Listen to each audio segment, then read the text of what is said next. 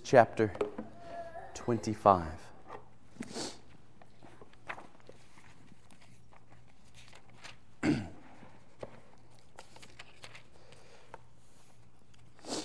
We're looking here at Jacob and Esau. Remember, Rebekah was barren, and Isaac prayed for her, and she conceived. And we learned that they were twins, and we saw this prophecy of God concerning why they were struggling within Rebekah's womb. And, and now we're going to meet these two boys, Jacob and Esau. So I want to begin reading in verse 24. Excuse me. I can definitely feel my voice going, for which I hold Luke Lewis completely responsible. Let's begin reading in Genesis 25, verse 24. When her days to give birth were completed, behold, there were twins in her womb. And the first came out red, all his body like a hairy cloak. So they called his name Esau. Afterward, his brother came out with his hand holding Esau's heel. So his name was called Jacob. Isaac was 60 years old when she bore them. When the boys grew up, Esau was a skillful hunter, a man of the field, while Jacob was a quiet man, dwelling in tents. Isaac loved Esau because he ate of his game, but Rebekah loved Jacob. Once, when Jacob was cooking stew, Esau came in from the field and he was exhausted. And Esau said to Jacob, Let me eat some of that red stew, for I am exhausted. Therefore, his name was called Edom. Jacob said, Sell me your birthright now. Esau said, I am about to die. Of what use is a birthright to me? Jacob said, Swear to me now. So he swore to him and sold his birthright to Jacob. Then Jacob gave Esau bread and lentil stew, and he ate and drank and rose and went his way. And thus Esau despised his birthright. Behind everything we're going to look at tonight is the sovereign purpose of God because God has already declared to Rebekah what the future would hold. Jacob is going to supplant Esau, and though Esau is the firstborn, it will be Jacob and his descendants who will have the greater blessing. Can you imagine what it must be like to give birth to children, already having been told something of the future of those children? That's the situation Isaac and Rebekah are in. I don't know if it was because God had given Rebekah this prophecy that, that Jacob would be the blessed son, that, that he became her favorite. Did she keep Jacob close to her even from the youngest ages because of that prophecy? Is, is that why he did not become the, the man of the field that Esau did? We don't know. But our passage also seems to teach that Esau was born with a personality that preferred hunting, that preferred adventure. Jacob was born as more of a plain child, one who preferred the simpler life of shepherding and staying near the tents. In verse 25, we are told that the first child came out red, with all his body like a hairy cloak. So Esau was, was ruddy. It's the same word used of David in, in 1 Samuel. Um, it's not mainly about the color of his hair, though he may have been red haired, but we don't really know. It mainly has to do with the complexion of the skin. Uh, Esau had this, this ruddy complexion, a reddish complexion of the skin. Jonathan, would you go get me a Kleenex? Yeah. Thank you. Otherwise, this could get gross. I feel it coming. Esau had a, a condition, we think, called hypertrichosis. Hypertrichosis is a condition in which a baby is born covered in hair. And that seems to be the way Esau is described here, that he was born as, as though his body was covered with a garment of, of hair. And so these qualities, a, a ruddy complexion and hairiness, well, these are, were, were, qualities often found among boys who, who were more masculine, more adventurous. They, they tended to want to be warriors of sort or adventurers of sort. They, they were men of action, they were men of adventure. And Isaac and Rebekah called this boy's name Esau. Now, some point out that his name is very similar to the Hebrew word Asa which means to press, to squeeze, to crush. And that name would make sense since the two boys had been crushing one another within Rebekah's womb, as we talked about before. But the text tells us that Esau was given that name because of his hairiness.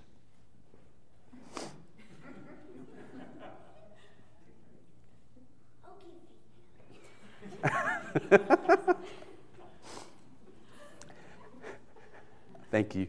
All right, nobody look. All right, thank you. The text tells us that Esau was given his name uh, because of his hairiness. And the word hairy in the Hebrew is this word Seir. And so it seems to be loosely connected to the name given to him, Esau. Later, Esau's descendants, the Edomites, are going to dwell in a land called Seir. And we actually think that that region was given that name because of Esau and because of his hairiness. So this is Esau. This is a, a warrior. This is an adventurer. This is a, a man of action. Thank you. Uh, in verse 26, we meet Jacob. Jacob comes out with his, his hand grasping Esau's heel. This is why Isaac and Rebekah gave him the name Jacob, which literally means one who takes by the heel. It's a word used of someone seeking to supplant someone else. Esau was the firstborn. Esau was thereby entitled to greater rights and to greater blessings. Even from their birth, it appeared that Jacob was trying to take these away from Esau. Uh, the way Jacob was born almost seemed to indicate that he was trying to be the firstborn himself. It's almost as if the struggle within Rebekah's womb was a struggle over this very thing who was going to be the firstborn. Now, Obviously, these were babies and they understood none of these things. But the struggle in Rebekah's womb and, and the way Jacob was born was a prophetic sign of the future that was going to come. Jacob would be a supplanter, one trying to gain greater blessing for himself at the expense of his brother. And So, already at birth, we, we learn something about the, the character of these two boys. But then we begin to see them as young men. We kind of skip over the, the childhood and we come to verses 27 and 28. Verse 27 begins, When the boys grew up.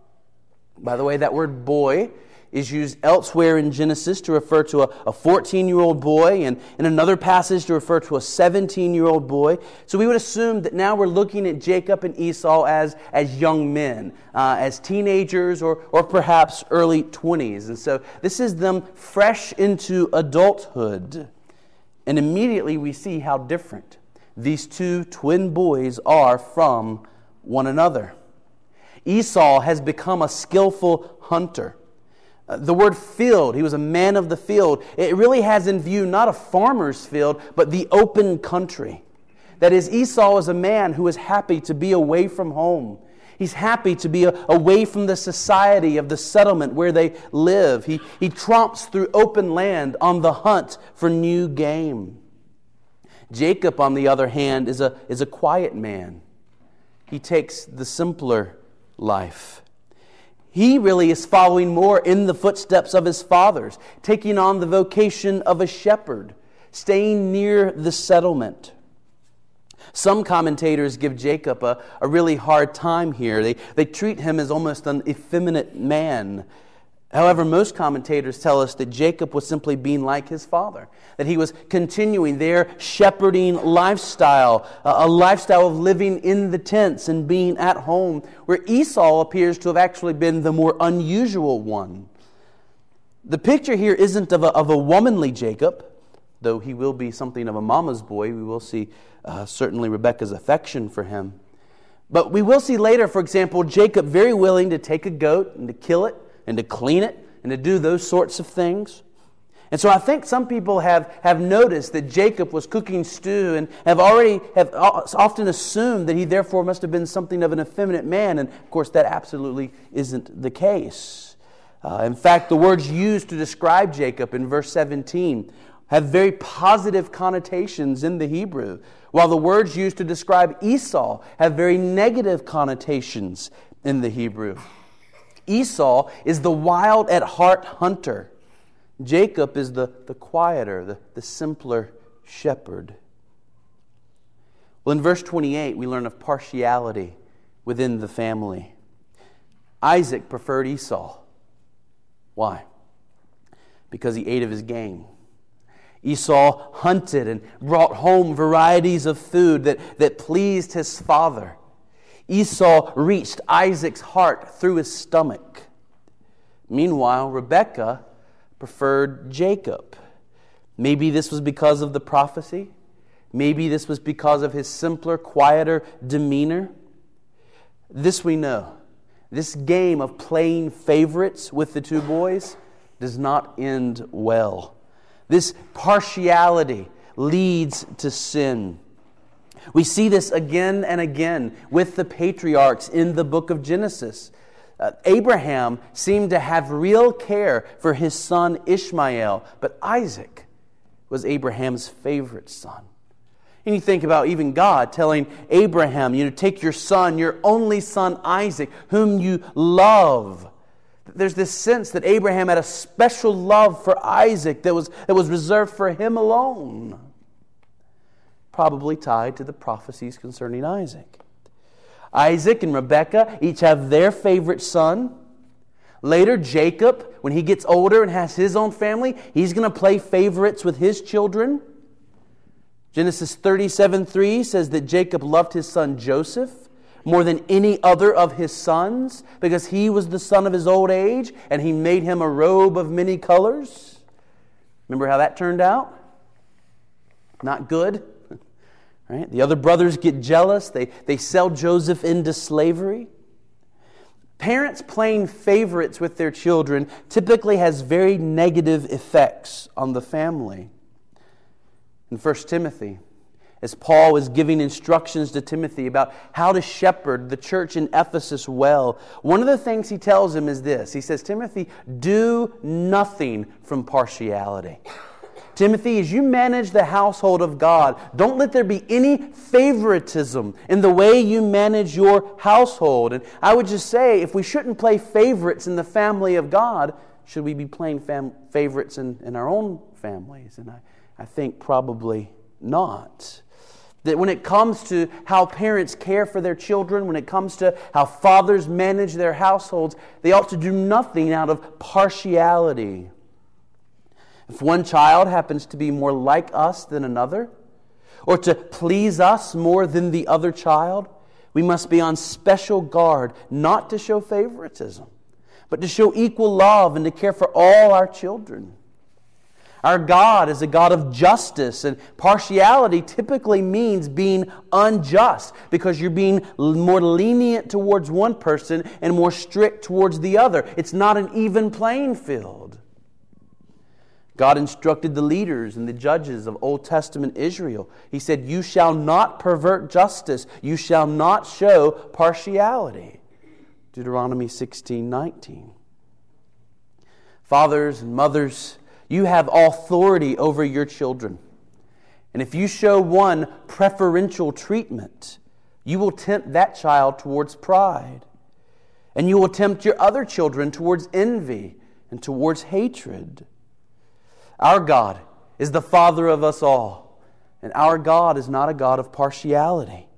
Romans 2:11 for God shows no partiality. Galatians 2 6, God shows no partiality. Ephesians 6 9, there is no partiality with Him. So let us learn from our Heavenly Father to treat all of our children, our grandchildren, our nephews, our nieces, and others with fairness. You don't let one get by with something and the others not get by with it. We're to treat all people with love and with kindness, with faithfulness, with, with care.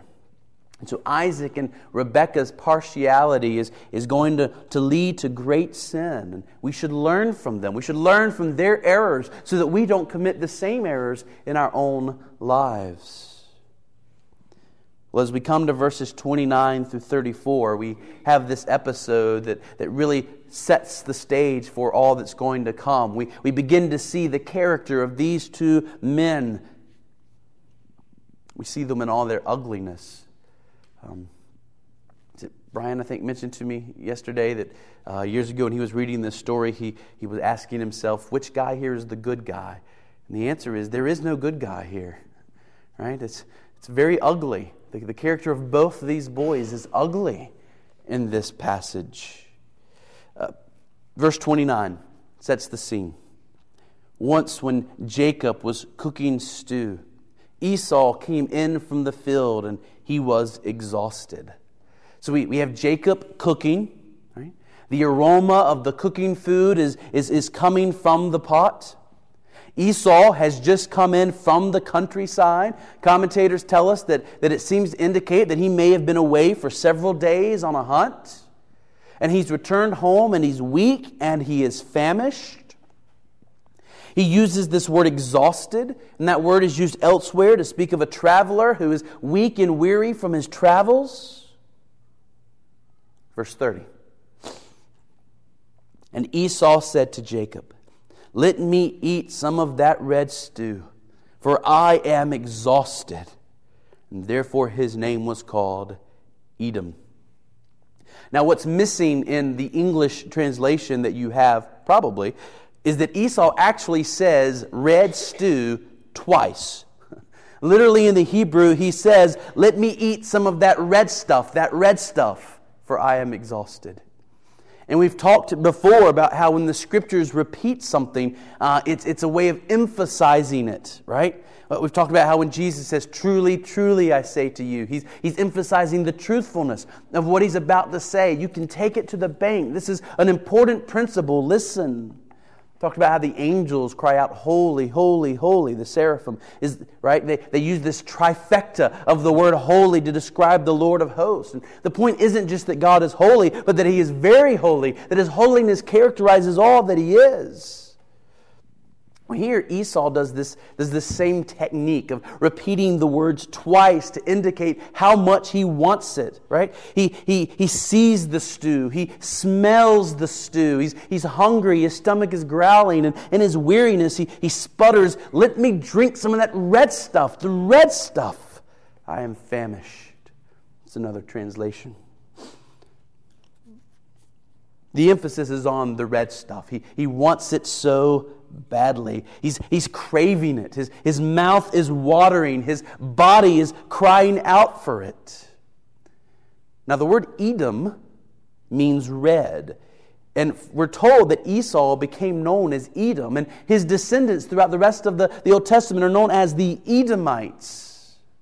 And so that's where that name came from. Now, let's be clear Esau is not really at the point of death. He's not. We're going to see that in a minute. He, he's going to eat a little bit and go on his way, and he's going to be fine.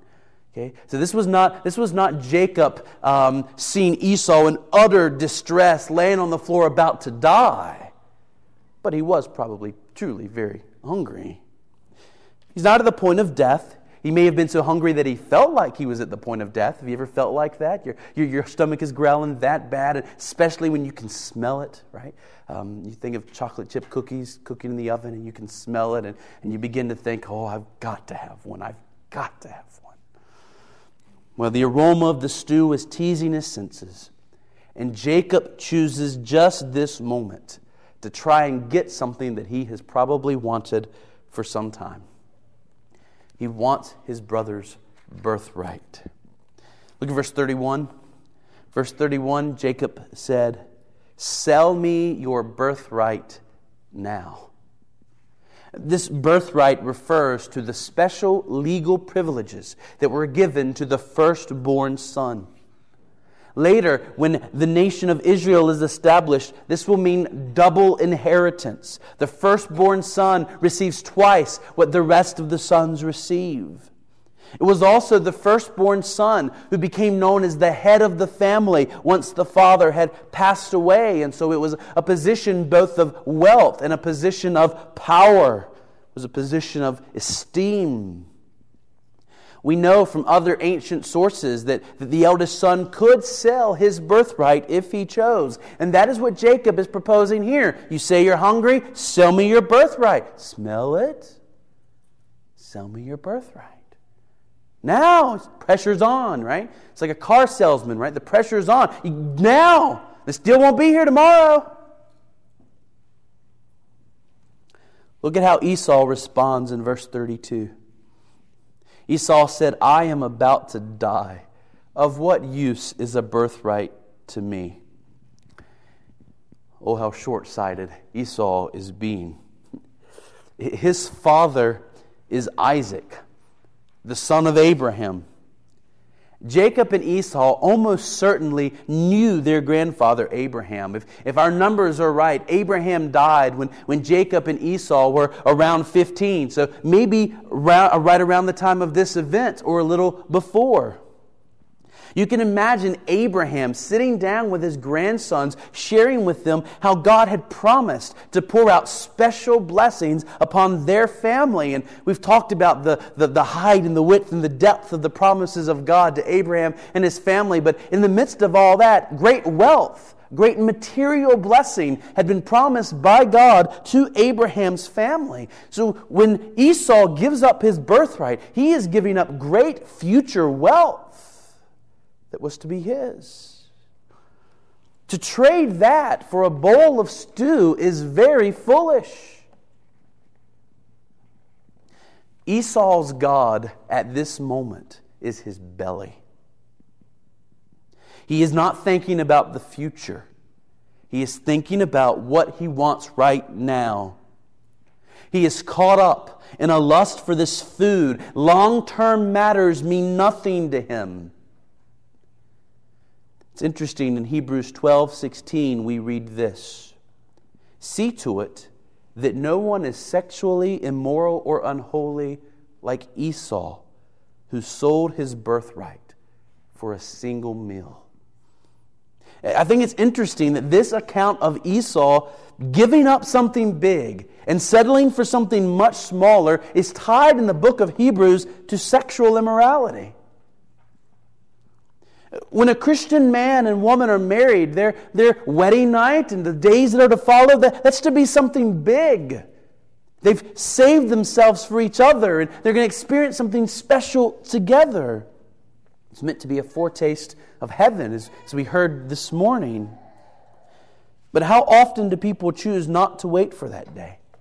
But to give themselves over into, into sexual immorality before marriage. They, they settle for something much lesser, something not nearly as special, and, and then they have to bring that baggage into, into a marriage, and, and it hinders the, the greatness of what they were supposed to have.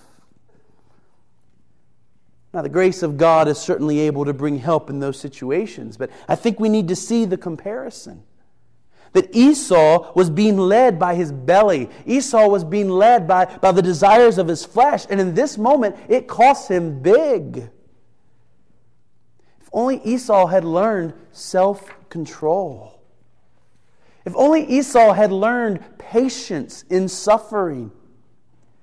If only Esau had learned the practice of self denial. He would have eaten soon enough, and he would have still had his birthright. This account is a warning for us, and it's a warning for us about the cost of sin. Our bodies will, will tempt us not only towards maybe sexual immorality, but, but also towards gluttony and towards laziness and towards sharp words, and, and we must learn self control. We must learn to use these bodies of ours for good in the service of Jesus Christ and not for wickedness. And so I would ask you do you know what it is to be a person of self control? Are you practicing self control over your, your belly and your tongue and your pocketbook and your time? The Holy Spirit of God lives inside of you.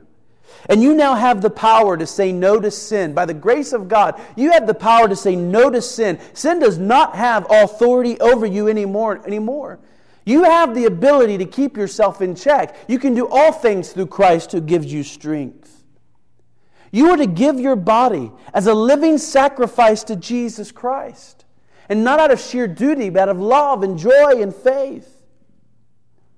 You know that His ways are good and that His ways are right and that He loves you tremendously. And, and so, for, for His sake and in unspeakable joy, we are, we are to work to be self disciplined. We can't give ourselves to Jesus if we don't have control of ourselves.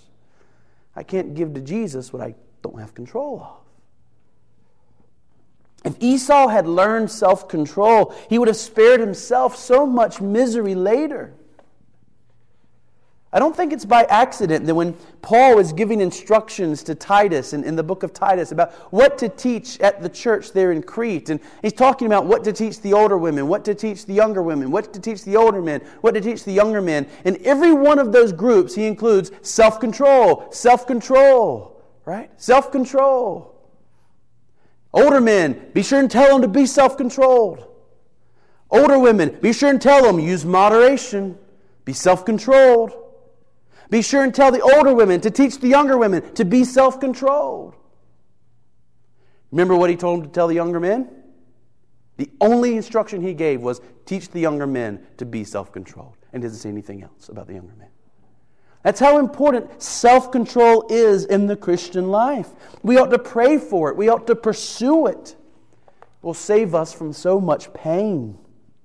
Self control will make us useful to God it will make us a blessing to others, and it will lead us safely to heaven. And self control is a fruit of the Spirit. So we must look to Jesus to give it to us, and we should pursue it with all our might. Look at verse 33. Verse 33. Jacob said, Swear to me now. So he swore to him and sold his birthright to Jacob. Esau was a slave to his appetites, and he was very foolish. He recklessly made a solemn oath and sold his birthright. But what about Jacob? In my view, Jacob in this passage is even worse than Esau. What Esau did here was reckless. What, what Esau does here is careless and foolish. But what Jacob is doing is preying on his brother's weakness. What Jacob is doing here is cold and calculating. He's taking advantage of his brother for his own personal gain. Jacob here is acting like Satan that great deceiver who looks for the right moment to bring certain temptations into our lives, working to turn our hearts away from Christ so that we would lose our inheritance in Him. Satan would love for us to turn against our Savior, to stop trusting Christ, to stop following Christ, to live again as slaves to our flesh. And so he looks for that moment when we, when we feel famished, when we are spiritually weak in this area or in this area, and then, he, and then he seeks to hit us with a temptation that we can hardly resist. Oh, the deal is terrible to take this sin and to turn against Christ and to give up heaven and to give up the forgiveness of sins. Man, the deal would be terrible. But boy, if Satan can get us to make that deal, he's going to try.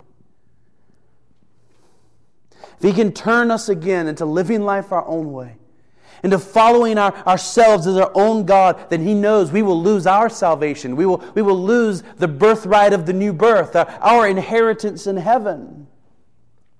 See, you, you do have a birthright, you know. You've been born again, and the new heavens and the new earth are yours. Christ is yours. And Satan would love for us to forsake that birthright. We should thank God that He has promised to us that Jesus will lose none of His children, that He protects us. If it was not for the protecting grace of Jesus Christ, we would give up the greatest thing we've ever been given. Isn't that amazing how foolish we can be? God has promised He will keep His people saved. He will keep them believing. He will keep them obeying. But, friends, we have to live that out. We have to work out our salvation with fear and trembling. We have to actually endure the temptations of Satan when our bodies cry out, Oh, if I don't do that sin, I'm going to die. Oh, I just want to say this so bad, I'm going to die. Oh, I want to make that foolish spending decision so bad, I'm going to die. I want that thing. And so we're faced with decision after decision after decision. And, and if we continue walking down that path, we will prove ourselves not to belong to Jesus Christ because we will be submitting to our own fleshly appetites and not to His will. We, in the power given to us through Jesus, must defeat temptations by saying no to fleshly appetites, practicing self denial, so that the greater thing, the better thing, the inheritance will be ours. This is the Christian life. Is this the kind of life you're living? How is this playing out in your life?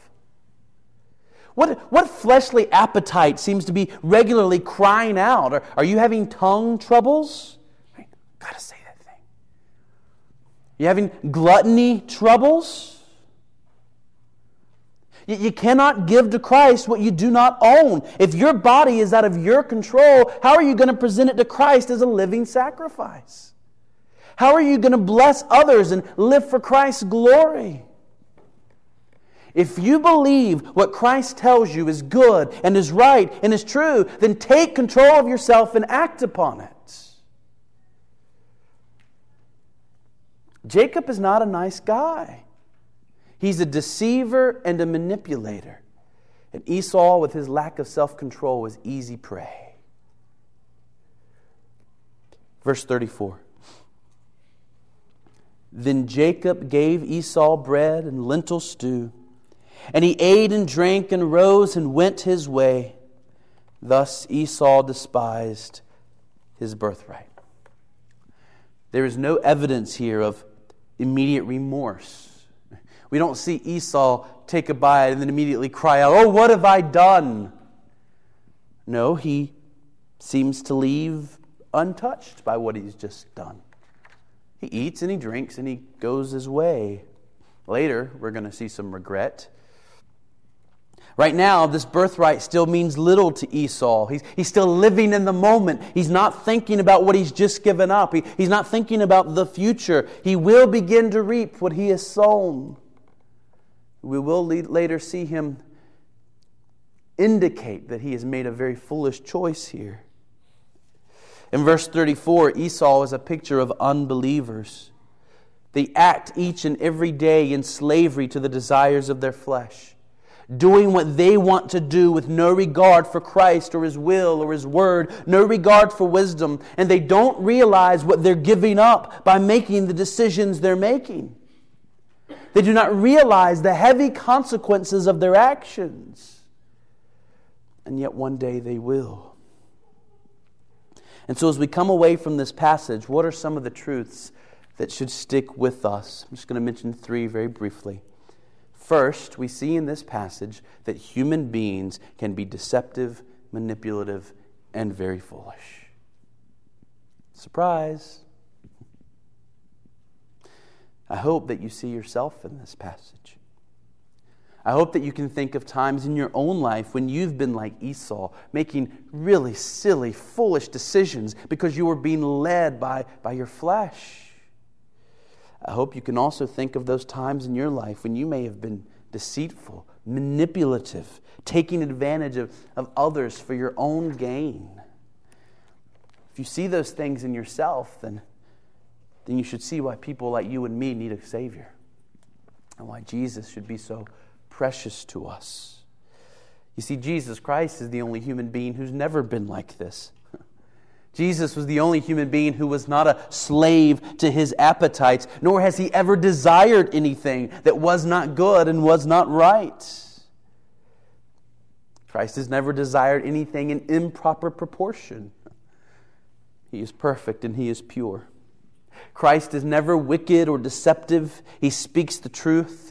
He deals fairly and honestly with people. He acts justly in all that he does. Here is the only man who ever lived who was not like these two men we've been reading about. The only man who ever lived who was sinless.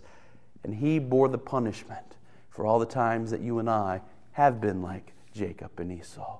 He paid the price for his bride, the church. So in Jesus, we have the forgiveness of our sins. What this means, though, is because we see it here and because we know what the Bible says about the depravity of man, it means we should not be surprised when we see people acting in these ways. How do you respond when you see someone who, who you love and they're just being led here and there, to and fro, by their, by their different desires and appetites? How do you respond in those moments? Maybe you've known someone who uh, to give maybe a more extreme example, who, who is addicted to alcohol, and you've seen the way that, that alcoholism grips their life. They, they constantly desire it, they, they long for it, they're, they're led to it, and they make foolish decisions because of it. More normal, eh, more common, is you know, we, a love for food, a love for um, power, a love for money, you know these things that our flesh desires, and, and if we don't learn to control ourselves, gets us in real big trouble. When you see these things in yourself, when you see these things in other people, we shouldn't be shocked as if something new has happened, as if something strange is occurring. This is simply us acting in accordance with sinfulness, with our sinful natures. And what's needed is repentance. What's needed is is coming to Christ anew and presenting our lives before Him, pleading with Him to, to hasten that great work of, of sanctifying us. Folks, there will be times in this life when you realize that someone is using you. Does that ever happen? When you realize that you've been used, you've been taken advantage of. Have you ever been duped by someone for their gain? Don't be stunned that someone can be like this. Rather, remember that we are all inclined to such behavior. Let these things remind us of the grace of God and how amazing it is that God would love people like us. The astounding truth that, that He is making us different. He is bringing us to a world where these things will no longer be. But as long as you and I are in this life, human beings will act deceitfully, human beings will act manipulatively, human beings will act foolishly. You just need to count on it. And you need to seek to be different by the grace of God. The second truth that I think we should come away from, this one's on the face of it, I think, is that God's word proves true. God's word proves true. We, we had the prophecy given to Rebekah, and already here it is unfolding right? God had said the older will serve the younger. It's the younger brother who will ultimately be the stronger one. It seems so unlikely, right? It's the older son who, who was born hairy and ruddy, full of action and adventure. It's the younger one who's so plain and simple, so, so quiet. And already, as young men, we see that the younger one has taken the birthright of the older one. Already the second born son has supplanted the firstborn son and taken what was the firstborn son's and, and made it his. It's just another reminder that when God says something, you can count on it. It's true.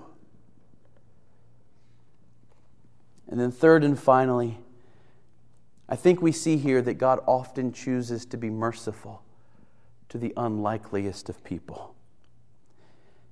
As I've said before, I think most of us would have chosen Esau over Jacob to be merciful to. I mean, as foolish as Esau has been, he is not as cold and calculating as Jacob. He's, he's not the deceitful one. And we're just at the beginning. We're going to watch Jacob deceive and deceive and deceive in order to serve himself. We're going to see the wickedness of Jacob pile up before our eyes. And nevertheless, God is going to break into Jacob's life, and Jacob's going to change. Jacob is not only going to be an ancestor of the Messiah, Jacob is going to be a true believer, a true child of God. In fact, I was thinking about it. Of all the characters in the book of Genesis, I don't think there's one that we see more change in than Jacob. Jacob is going to become a very different man by the grace of God. So, why did God choose Jacob over Esau? Why take the non adventurer, the quiet one, the plain one, the deceiver, the manipulator? Why take him and make him the believer? The only answer I can give is 1 Corinthians 1 26 through 31. As I read these words, think about Jacob, think about you and me. Paul says, Consider your calling, brothers. Not many of you were wise according to worldly standards, not many were powerful, not many were of noble birth. But God chose what is foolish in the world to shame the wise. God chose what is weak in the world to shame the strong. God chose what is low and despised in the world, even things that are not, to bring to nothing things that are, so that no human being might boast in the presence of God. He is the source of your life in Christ Jesus, whom God made our wisdom and our righteousness and our sanctification and redemption. Therefore, as it is written, let the one who boasts boast in the Lord. In other words, God often chooses the unlikeliest of people to make his children so that all that is done in them can be clearly seen to be of him. When we see a new Jacob begin to emerge, we will only be able to say, This is the work of God. And so must we say of one another and of ourselves. What an awesome God to take people like us and to change us. And may God continue to change us more and more into the image of our Savior. Let's pray.